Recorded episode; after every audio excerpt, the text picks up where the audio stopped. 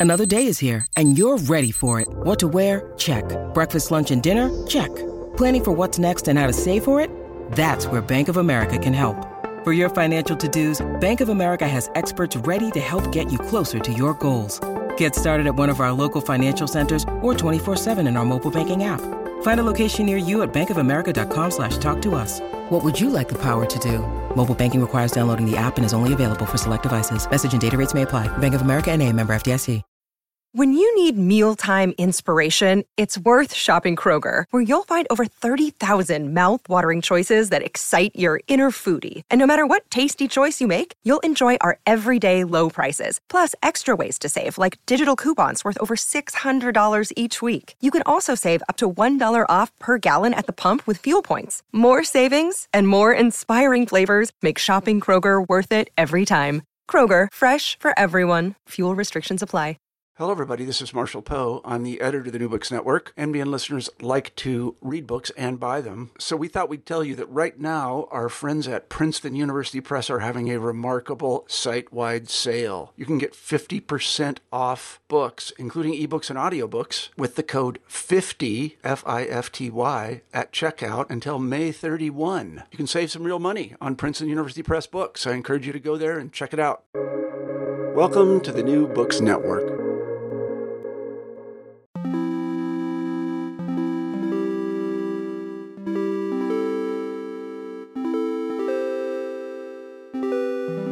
And welcome to the New Books Network. I'm Pierre d'Alancaisez. Who do you turn to at the brink of the apocalypse? Who has the answers when the very foundations of contemporary Western societies, from their investment in capitalism to the boundless desire for growth, threaten the survival of civilization? What might help us to mitigate the financial, commercial, political, social, and cultural collapse for which we may be heading? These are alarmist and alarming questions. But whether we think that the end is nigh, many of us would agree that things aren't exactly going very well out there. Narratives of decline are embraced by progressives and conservatives alike. Even the most politically disaffected communities could hardly deny that the striking levels of wealth inequality that characterize developed economies aren't putting a strain on social cohesion. If we believe the news, cultures have never been more polarized than today. Even the most progressive of social changes are evidence of the impending end to some. And at the extreme, groups like Extinction Rebellion promote the idea that the climate emergency threatens all life. The fear of extinction and collapse now drive geopolitics and social attitudes alike. Museums and Societal Collapse, a new book by Robert Janes, proposes an unlikely hero to counter this narrative. It is Robert's hope that the museum could become, in his word, a lifeboat Museum, he argues, are the public shopfronts which can foster civic dialogue and promote a vision of society that may survive the Great Flood. This could be music to the ears of these institutions, many of which are grappling with a crisis of confidence. Many, however, already believe that they have the social and political mandate to solve climate change and to resolve political tensions. The climate activist narrative which Robert proposes as the future of museum, I think is already the credo of many cultural institutions today. Contrary to Robert, I believe that this is detrimental to the role in the public sphere. To some surprise, however, I found that we agree on a prognosis for the museum's future. Not least for these reasons, I believe this conversation is worth having. I record this lengthy introduction partly to compensate for the tone of my conversation with Robert if you've heard my interviews before, you'll know that I like to challenge my guest. As you will shortly hear, I found some common ground with Robert in his decline diagnosis, but I disagree strongly on the tactics of legitimation which museums deploy. I try to edit our nearly two hour conversation into a fair representation of Robert's proposals, which are meticulously researched and forcefully argued. Robert Janes is an independent scholar whose work draws on his many years' experience as a museum director. He is the editor emeritus of the Museum Management and Curatorship Journal, a visiting scholar at the School of Museum Studies at the University of Leicester, and he is the founder of the Coalition of Museum for Climate Justice. He is the author of multiple acclaimed books on the social role of the museum. As ever, you will find links to the items we discuss in the show notes.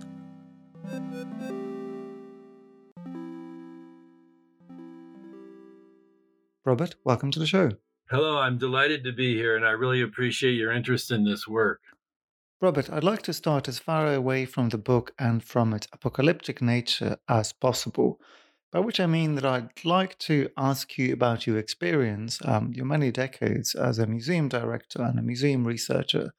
So I wanted to ask you for some anecdotes and some examples of the positive role that museums can play in societies that you have been involved in. I think I think this as a set of credentials will be incredibly useful to our thinking about these institutions as we go on. Yeah, that that's uh, that's uh, very sensible because uh, my experience in the museum, which I guess is over forty seven years now, has been salutary both personally and professionally because I began my career as an archaeologist in the Northwest Territories, which is that remote region of northern Canada, about 1.3 million square miles. Two thirds of the population were indigenous when I was living there for 14 years. They were either uh, Inuit, Dene, or Métis. And I actually lived in the bush for six months with a traditional in a traditional hunting camp, which consisted of about five families, about oh, probably 45 people, ranging in age from three months old to 85, who were still living on the land.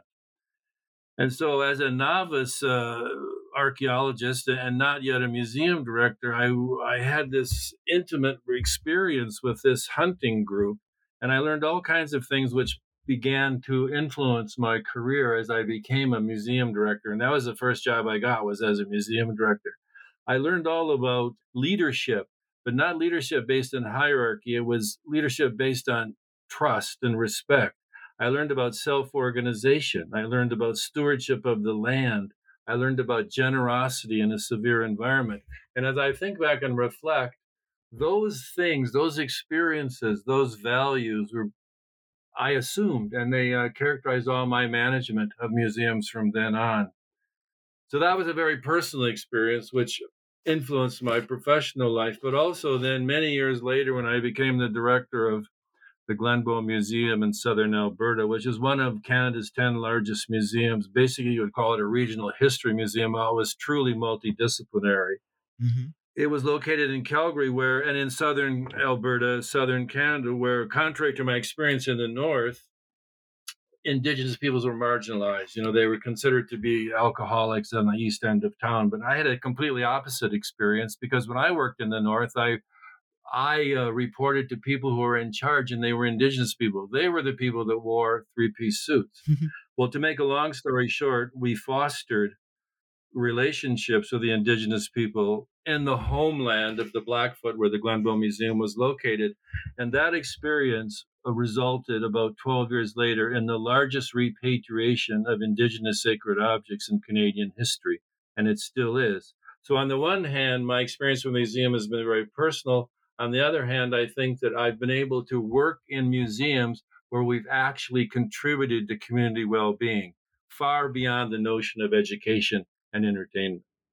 Hmm, that's an intriguing account of museum life and which places some of today's conversations about deaccessioning and decoloniality in museums in, in quite some historical perspective. But I want to row straight back out of this happy story and ask you what it is that jolted you to become such a doomer. Forgive my levity. I mean, reading Spengler can't be all that much fun. but I am I am referring to your first chapter, which assembles quite a number of accounts and theories of uh, society's um, inevitable collapse. So, staying with the biographical for a moment longer, what happened? What changed? Well, that's a really good. That's really interesting. You use the word jolt because I did uh, have a real jolt in 1989. In those days, the museum was, I think, about 85% public funded. It had very little business raising money, had very little in, earned income, and the the head of the government called me up and said, "Well, you know, we've decided that we're going to cut uh, your budget by 45% over the next year." Mm-hmm. And because we didn't have much independent income, we ran the numbers, did some really serious conversations, and realized that the institution would be bankrupt and gone. Were we not to come up with some sort of strategy to combat that huge budget cut? And so that got me asking so, why are we doing all this? Because the first thing I had to do was fire, lay off 25 people. Mm. Then when I did that, I had I received a death threat. Oh, wow. And it sort it sort of began to unravel, and it, it, caused me to ask the question, why? I mean, what really is the purpose of this organization? All this heartache and trauma and anguish has started now, and to what end? So I really started asking why, what, how, and for whom. And that began a long strategic process, which really probably went for 12 years. And uh, we, we took the institution completely apart. We changed its mm-hmm. internal organization. We changed its value system. We installed principles to make it a more intelligent organization. So that was the jolt. But that jolt was really, you know, in retrospect, a very welcome thing because uh, it changed my whole attitude towards museums. And I began to realize negatively that most museums that I was aware of were never asking, why are we doing what we're doing? They were just set in uh, assumptions, untested assumptions, and past practices, some of which were completely ridiculous, like this notion of you can't deaccession; you have to keep everything for everything. We began to challenge all those sacred cows, and I do it to this day. I guess I've just become more and more serious about it. Okay, well let's let's follow that into the book. Your argument develops essentially, I think, in three sections. One is an argument that we are indeed in trouble, that society is collapsing in a number of different ways over a number of different metrics, from environmental to economics and social. Second is the proposal that museums should do something about this. And finally, you give some examples of museums that are coming up with solutions or they're using the resources to propose solutions. How do you begin to convince your colleagues that this is a, a relevant and urgent narrative? Well, the first thing I would do before I get into that is challenge this notion that somehow museums can have their their own view of reality. Mm-hmm. Uh, that somehow they can sit on the sidelines and be comfortable with what they do and not pay attention to what's really going on around them. And part of that curse is this notion of neutrality, you know, which which most senior museum leaders are still claiming that somehow we can't get involved in moral and civic issues that will ultimately impact my organization. Instead, they claim this notion of neutrality. But of course, that's complete nonsense because most museums are mainstream Western civilization institutions, so they have biases built right into them. Mm-hmm. But I would say that what museum workers have to do is sort of lift up their brains, lift up their eyes. I know they're very busy and they're very stressed, but we've got a really big problem. You know, now we have the new word polycrisis, wherein multiple interconnected stressors have amplified over time and created this overwhelming complexity and climate trauma and it's we we shouldn't even talk about climate change. I mean that's a ridiculous term. First it was climate change then it was climate warming then it was the climate emergency then it was the climate crisis and now i'm inclined to call it the climate trauma. But again it's only symptomatic of some much more fundamental and deeper problems including ecological overshoot we have now arrived as a species at a point where we're consuming more resources than our habitat can provide, and we're producing more waste than our habitat can take care of. We've got civilizational overshoot, this uh, consumptive model, you know, where I fly to London, England for two days just because I want to.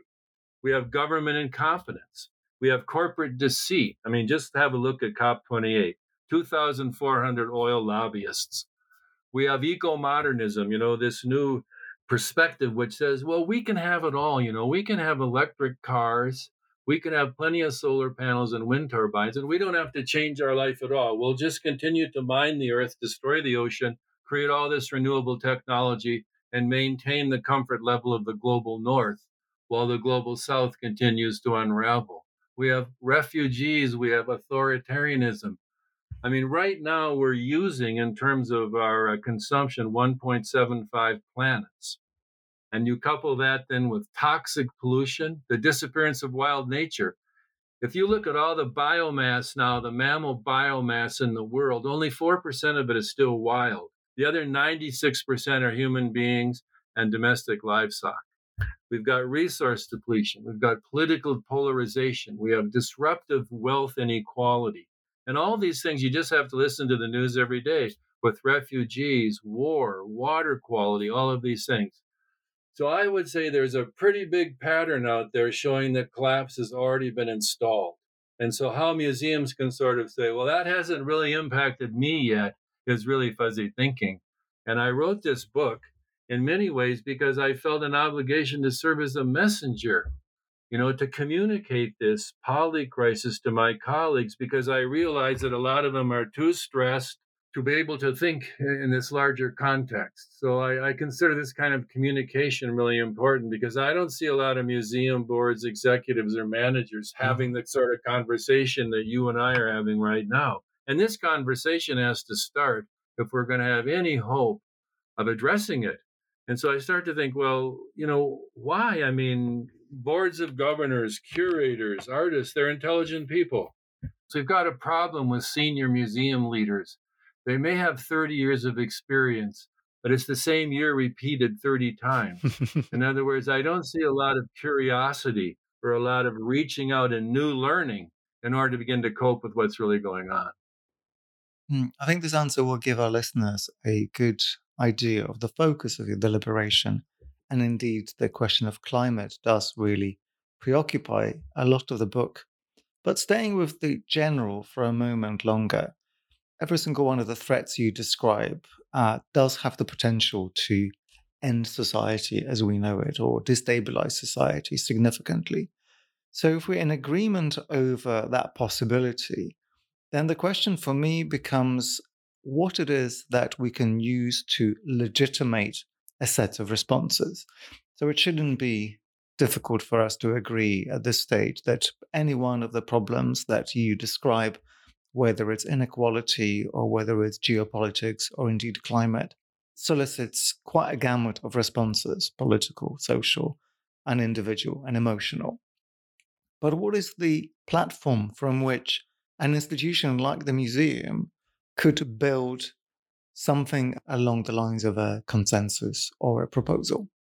Well, I think generally and simply, the arena is the individual, the family, and the community, because uh, governments demonstrate every day their complete disregard and their incompetence about what is really going on and the hard decisions that are going to have to be made in order to cope with with this new reality. I mean, I, I, live in a small, beautiful mountain town in the Canadian Rockies, about five minutes from the Banff Park Gate, and I think Banff is quite famous around the world.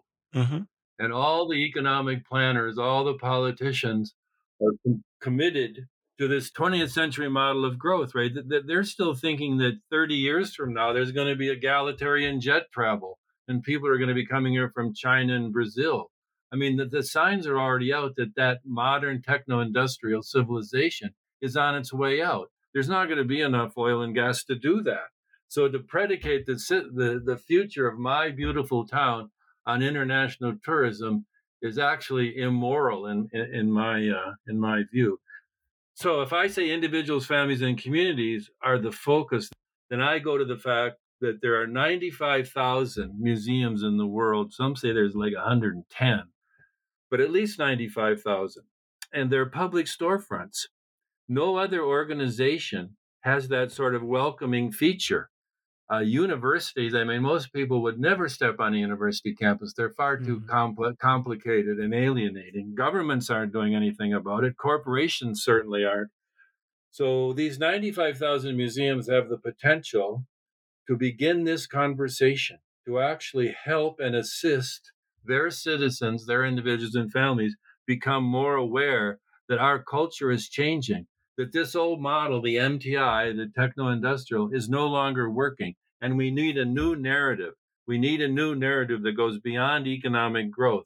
And I'm firmly convinced that museums have the knowledge and the capability to begin that conversation at the most local level. And that's where all of this suffering, where all of this success all of this grieving, all of this joy is going to play out, is in your neighborhood, in your town, in your city. And museums are instrumental, you know, as a as a mechanism of the commons to begin this conversation. And not only begin the conversation, but to assist with it. I mean, just look at a collection as a seed bank, right? Museum collections are evidence of sustainable living practices that we've had for thousands of years. And we may have to go back to mm-hmm. that as this industrial technology becomes more and more brittle but nobody has really begun to explore the potential of museums within this threatening context that we now live in. And I'm hoping that this book will sort of at least send a message and get some people thinking that there are possibilities. There's causes for, I don't know if I want to use the word hope, but we certainly aren't helpless. And museums can really assist with that. I want to stick with the notion of the public arena for a moment longer.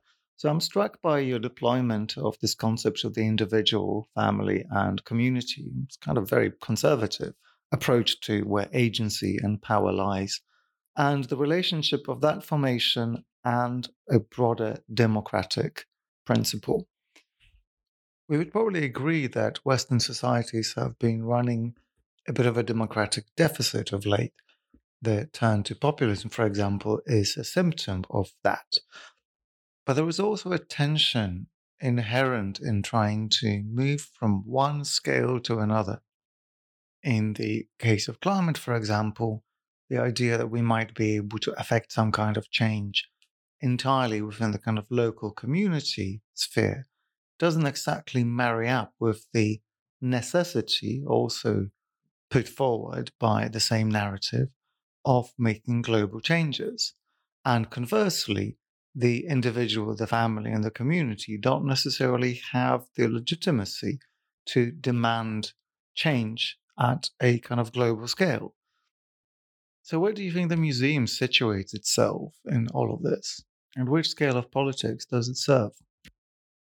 Well, if I may, Pierre, I'll ask you the question: Why does uh, why does not democratic democratic legitimacy reside in the community on the most local level because maintaining democracy is all about individual responsibility and individual commitment and that all unfolds on the community level in terms of really getting things done it doesn't necessarily reside exclusively in parliament or in congress mm-hmm. i mean democracy hits the road with individuals families and communities and I see museums as a catalyst in fostering that.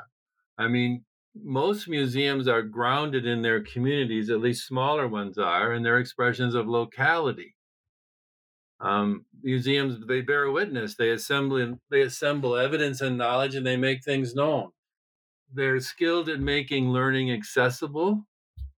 They they serve often as a bridge between nature and culture. They make learning fun and accessible. And again, they're public storefronts. People are comfortable going in there. So I see museums as a sort of not only a catalyst, but actually a host to enact these democratic principles so that the community can begin to adapt and protect itself from this poly crisis that's unfolding. I just don't think that we have to defer to some superior power to take care of us. We have to assume responsibility because it's clear that over the last, well, actually, climate change has been known about for over a hundred years, first discovered by a Swedish scientist. The governments have done nothing. They're still enamored of the growth model, and the growth model is unequivocally killing the planet. To defer to a higher sort of democratic power hasn't gotten us anywhere. So I say that this reality has to begin to unfold on the most local level. Well, the way you phrase it sounds almost revolutionary, which is kind of a quaint thing to propose when we're talking about museums, probably the most conservative institutions that we could set about inventing. And I think that prompts a question of the history of the institution. At which point is it that the museum has failed to grasp this opportunity? So, whatever timeline we take in understanding the museum's role as the promoter of the democratic principle, what happens that stops museums from serving that function to the point that you believe they have been asleep at the wheel? Well, I mean that's a that's a hard question because I what would be the answer? I mean, are they sort of inherently conservative organizations? It makes me think of Neil Postman, the cultural critic hmm. who said that museums are mirrors of society. And as far as he was concerned, they should also be an argument with society. They should also deal with things that are difficult and unpleasant. But when you look at museums, I mean, there, there's some there's some hope there because if you look at their evolution, like you referred to, you know, they started out as these imperial collection closets that were very exclusive mm-hmm. and plundered the world. And then we had the public museum, you know, which was to edify and educate the common person. And that lasted for a long time. And now we have the museum as mall, right? They're basically have become appendages mm-hmm. of consumer society. They're more interested in what they're serving in their dining room and the junk that they sell in their shops than they are with values and purpose. And so now we're kind of dead ended at the museum as mall, which is the growth model. So we're at a watershed. It's time for change. We need a new narrative. And what better institution than a contemporary art gallery or museum to start cobbling together that new narrative in conjunction with those people who are interested in the museum and who support it? So I think there's potential for the museum to change its trajectory because it has done it at least three times. It's just now that it's really urgent. And for some reason, as I guess because museums are a mirror of society, this growth model has sort of swindled everybody in the museum world and everything is neoliberal and it's all money based and it's where business literacy and business methodology has actually replaced values and the core purpose of museums and i think you and i would agree on that because we're we, are we are still suffering from Yes, I think the neoliberal collapse of these institutions is, is at the root of a lot of its thrashing about now. I agree. I think where we would disagree is to whether the proposals that you extend are not, in fact, attempts to overcorrect and to cover up for a great amount of moral uncertainty and, and complete lack of understanding of their legitimacy and the source of the authority.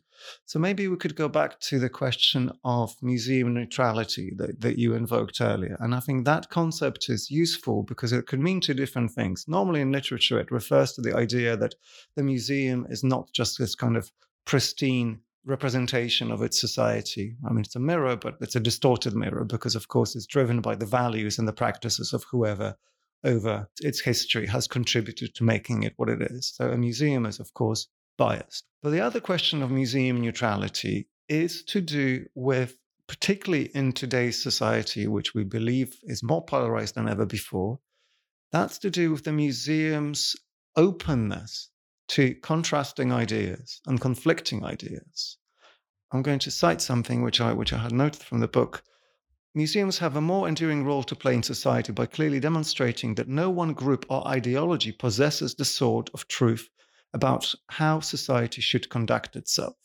So you want to, I think quite commendably, you want to undermine that kind of sim- symbol track thought of museums.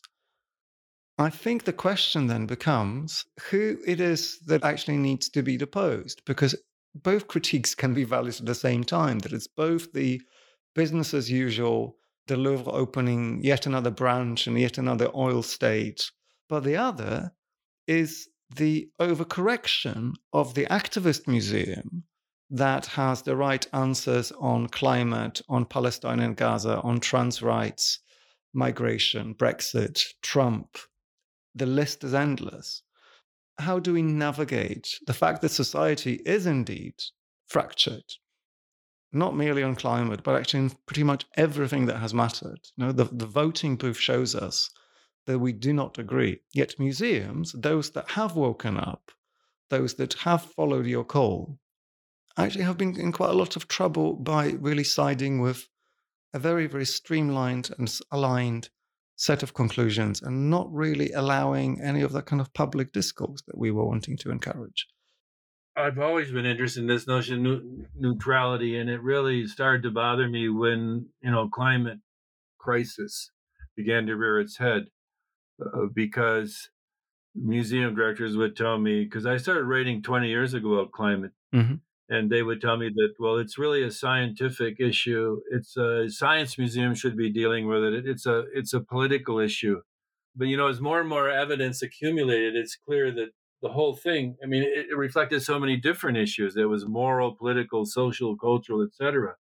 And to claim that somehow the climate trauma was neutral ground was really ridiculous because museums are knowledge based organizations and there's a 98% scientific consensus for at least 15 years now that climate crisis is human induced.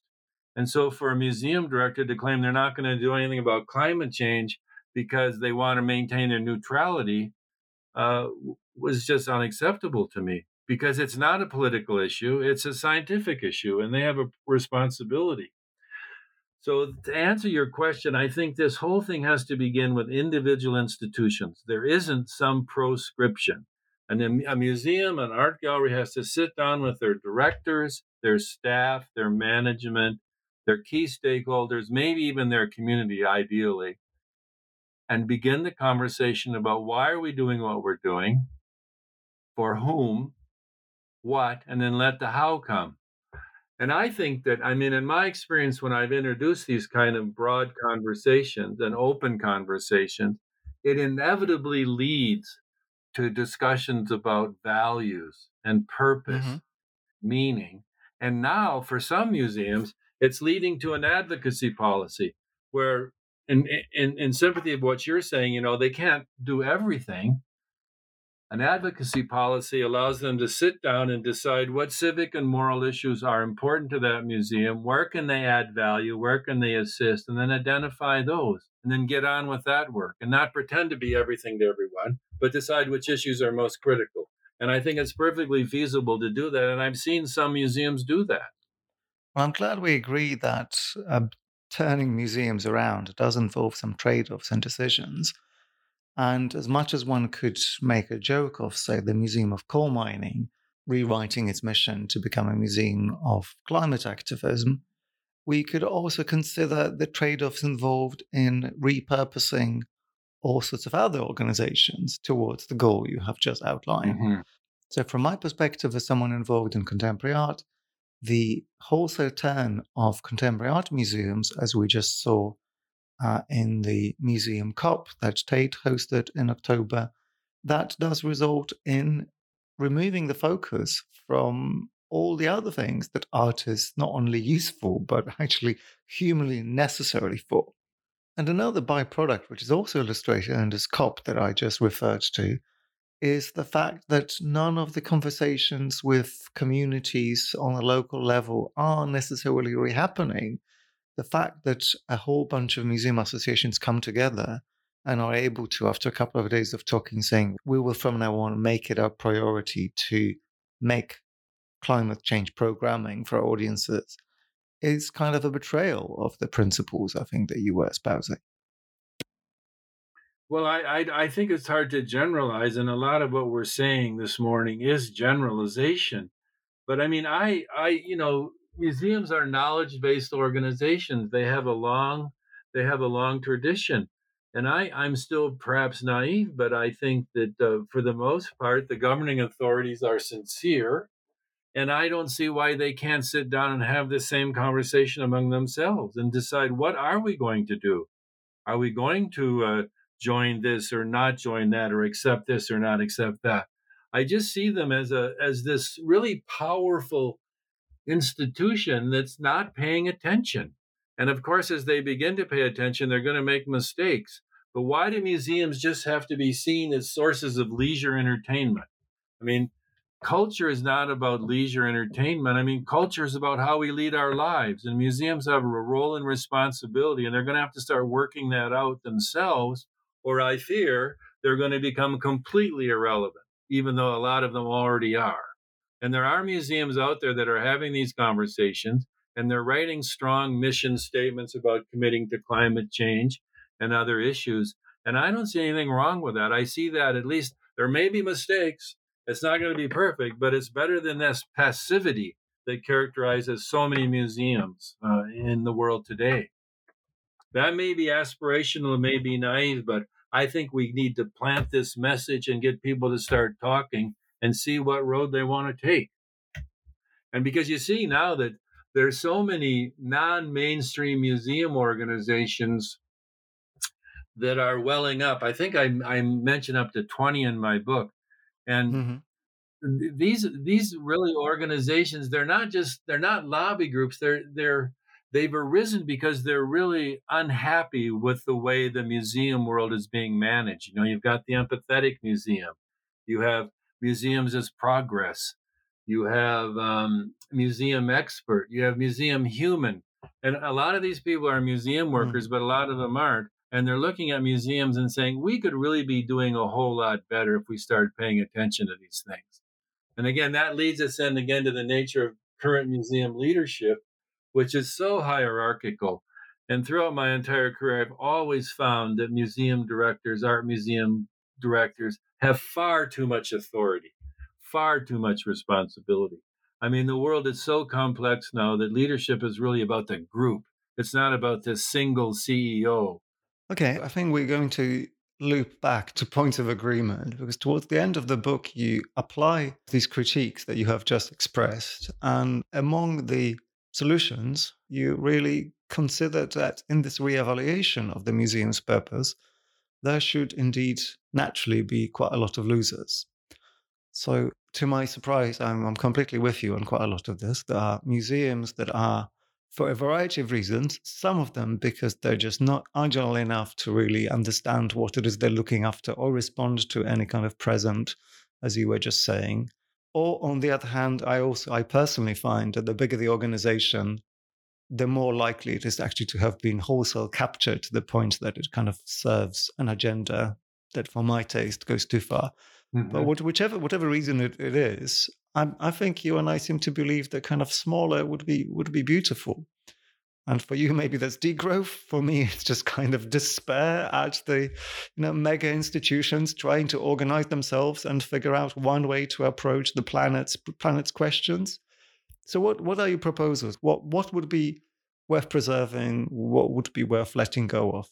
yeah, I believe that the small museum is really the key to the future. Maybe the small to the medium, because as we talked about earlier, they're much more nimble. They're more transparent in their communication. They're close to their communities. I mean, the, these really large museums, you know, we've always said it's like turning a ship around in a bathtub. They're just uh, they're just like big government departments in many ways. They're hierarchical. They're process driven. They're bureaucratic. They're unresponsive uh, despite what they might say in their websites. So I, I don't see a great deal of future in the large museum, more so in the small museum. Uh, but I think some of the things that have to be done, some of the things that we have to let go of again, is this growth myth. We just can't keep spending and consuming and building more museums and using more concrete and flying to conferences. I mean, it's irresponsible. So the growth myth has to end. I think the edifice complex has to end. Uh, but still, you know, there's there's vanity and conceit architecture mm-hmm. buildings being built every month, and they're always over budget. And every time they go over budget, they fire off the staff and they reduce the programs to pay for the architectural mistakes. I think collecting has to be done in a much more sort of thoughtful manner. And if you can't take care of the objects that you have now, it probably makes pretty good sense to stop collecting. And I've been in multidisciplinary institutions. I was a director of one that had an archives, a, a vast archives actually. Mm-hmm. And they were so sensible, the archivists, because they were in constant communication with their archival colleagues across Canada and they would um, find out that we had a certain collection that really wasn't germane to our mandate, and they would give that to the place geographically where it was, and vice versa. Mm-hmm. So they were always sharing collections, highly intelligent. Museums never do that. Um, I think another thing that uh, museums have to ponder and, and, and, and eliminate is this scarcity complex, which characterized all the time I've been close to museums, there's never enough money, there's never enough staff, there's never enough technology, the buildings are too small, the collections are too small. I think that the scarcity complex has to be dropped. and I think another thing is start replacing this neoliberal marketplace ideology that you and I have discussed with values. You know, things like wisdom and humility and courage and social responsibility. Uh, business literacy is really important. I mean, every museum worker should know what his or her budget is. They should know how to read a balance sheet. They should know all that financial stuff. But again, that's a methodology, it's not a value system. Mm-hmm. And you and I, I think, both agree that the values have been replaced by neoliberal ideology, and it's really been hurtful to museums. And I think back to what we were talking about earlier, another thing that we could dispense with is this notion of neutrality but again, it has to be done thoughtfully. There's no sort of blanket prescription here. But I think if the conversation starts, why, the question why is asked, that it's going to lead to advocacy policy, or at least it's going to lead to a finer understanding of the position of the museum within its community. I want us to talk about the diversity of museums for a moment. And maybe a way to do this is to take the international view. And I guess this will be a fair question, even though um, our conversation has so far been confined to the Western world. The question would be fair because the question of climate, which you take on so frontally, does inevitably involve some kind of an international tussle about who should do what next and at what cost and to whose benefit precisely. So I wonder whether this highlights the fact that different museums and their communities might end up having completely different sets of principles and sets of interests, whether this negotiation between the museum and its community does take place or not. And I think that leaves the question of what the museum is for really dependent on whose the museum is and where it is. So, what does a museum in China owe to its community? What does it owe to the state? What does it owe to the more likely than not still private funder? What does a museum in Indonesia that is being lined up for exploitation of its natural resources by the West and China? What does its museum have to say about that? Well, I wish I had more, uh, you know, on the ground international experience, but you know, you alluded to China. I understand that the, the Chinese government, I don't know if the policy is still in effect, but it's very recent. They wanted a museum in every town of 100,000 people or more. And mm-hmm. clearly, you know, they're a propaganda tool for maintaining the integrity of the of the state's ideology.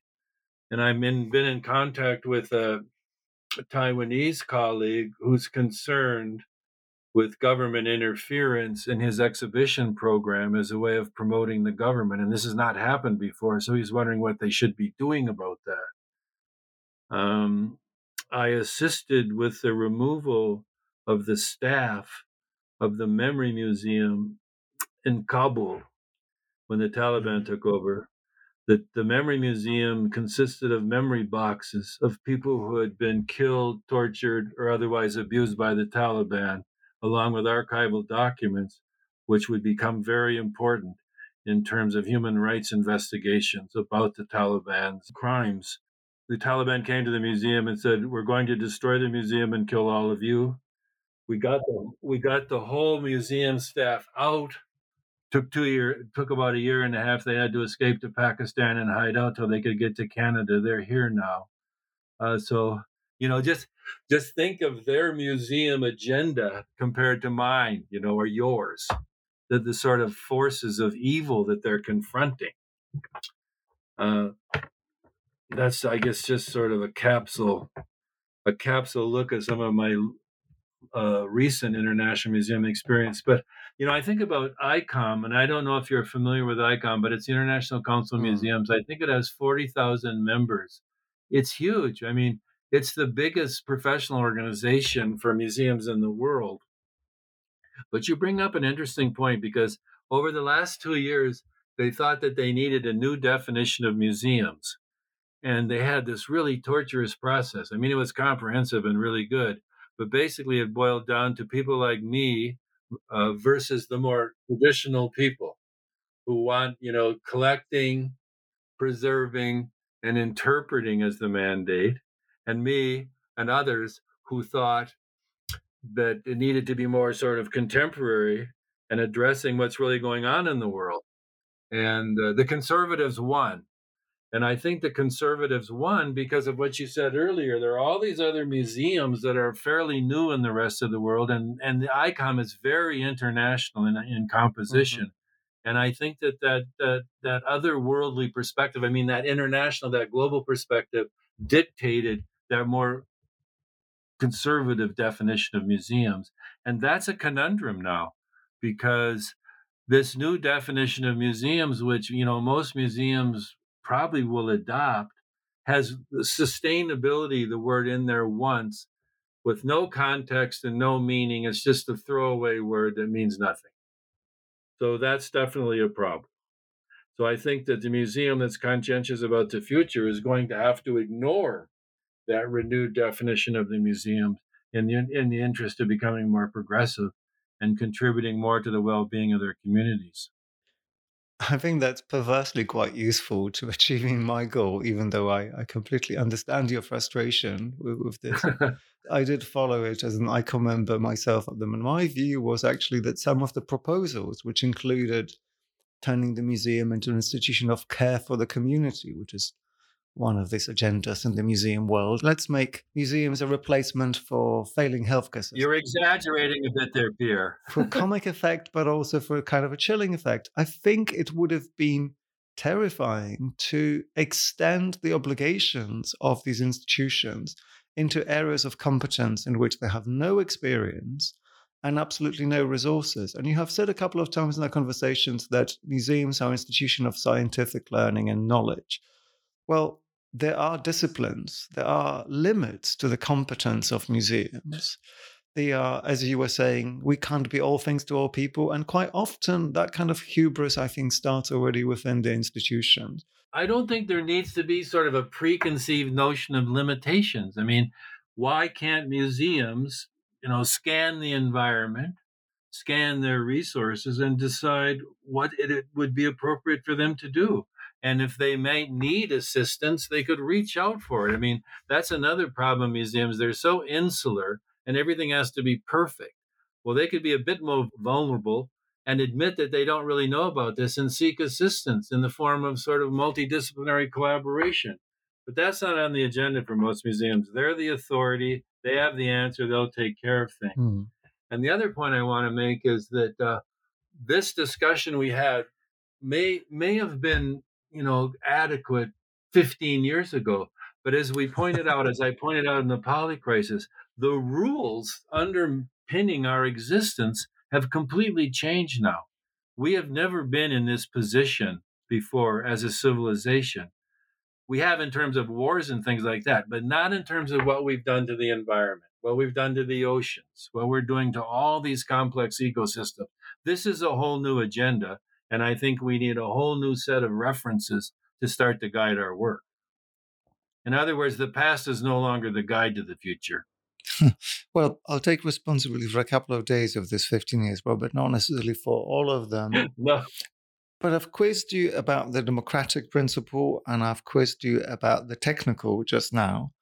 So I wonder whether you indulge me in thinking about the moral so there are plenty of questions that museums take on as a matter of activism, and I've already intimated that I think they are quite easily swayed by activist groups. Questions like Brexit, questions like the support of the disdain for Donald Trump. And these are just selected examples.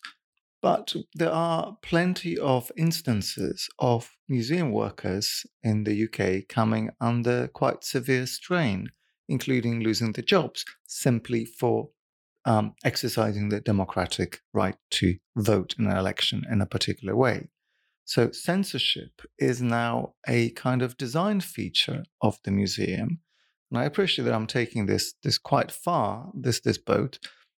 So, a throwaway remark, I'll offer the question of um, Israel and Palestine, which has recently seen museums completely lose their other and I would possibly say for, for the right reasons and for the best. But my question then to you is how do we navigate the need for urgent action that museums are quite happy to participate in under circumstances which are highly contested on, on moral grounds? I don't know the scale of this that's bothering you so much. I mean, I would consider that this moral rectitude problem is sort of a minority dimension compared to the good that's really being done. And I don't know whether you looked at the book that I did with Richard Sandell on museum activism, but a lot of that stuff is just about making communities better and helping communities get better and helping with the well-being of communities. It's not about moral rectitude. It's assisting where assistance is required with memory museums and all sorts of things. Yeah. So so let's let's take an example there. The thing that does come for the book, you nail your colors to the masses, someone who's in favor of degrowth.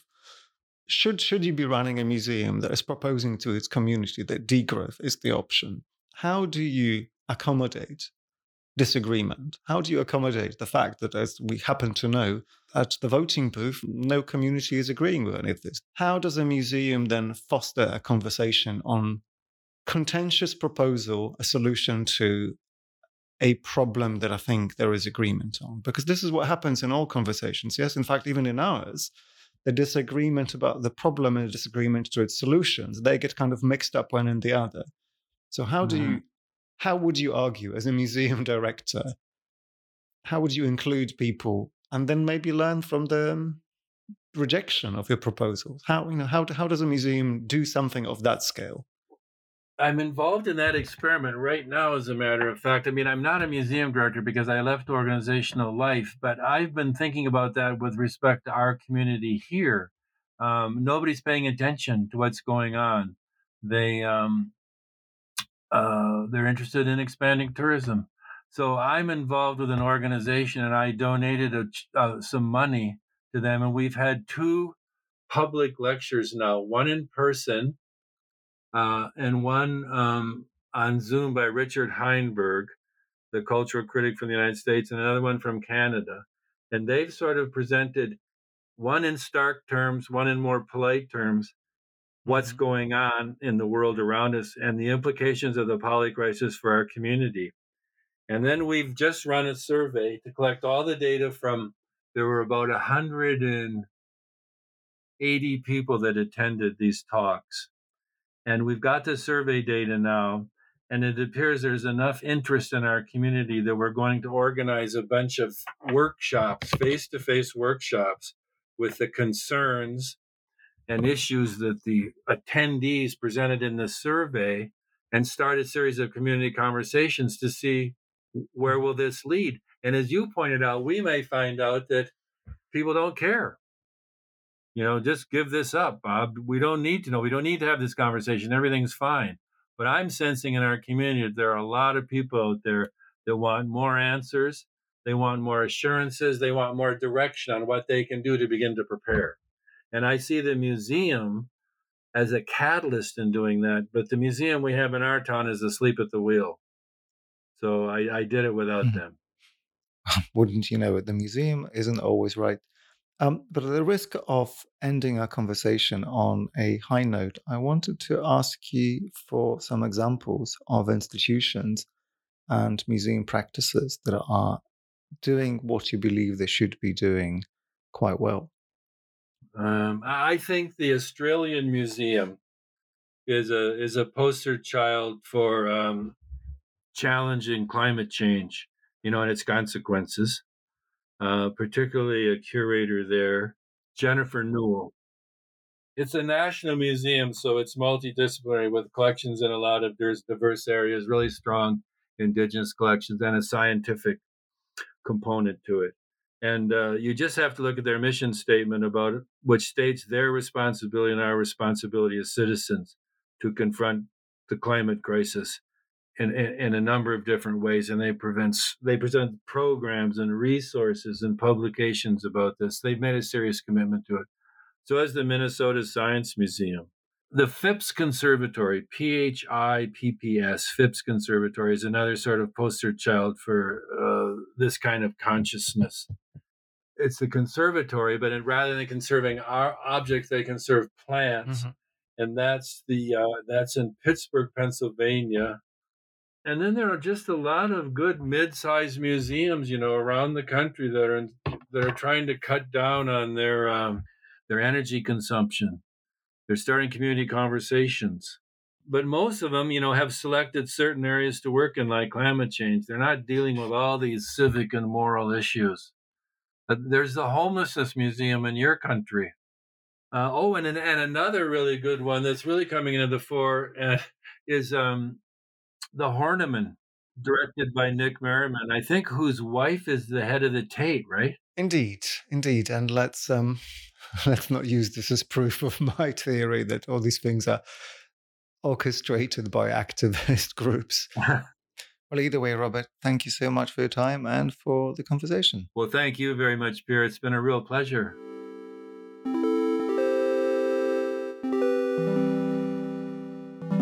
Museums and Societal Collapse, The Museum as Lifeboat by Robert R. Janes is published by Routledge. I'm Pierre d'Alancaisez and the editor is Marshall Poe. Thanks for listening and join us next time.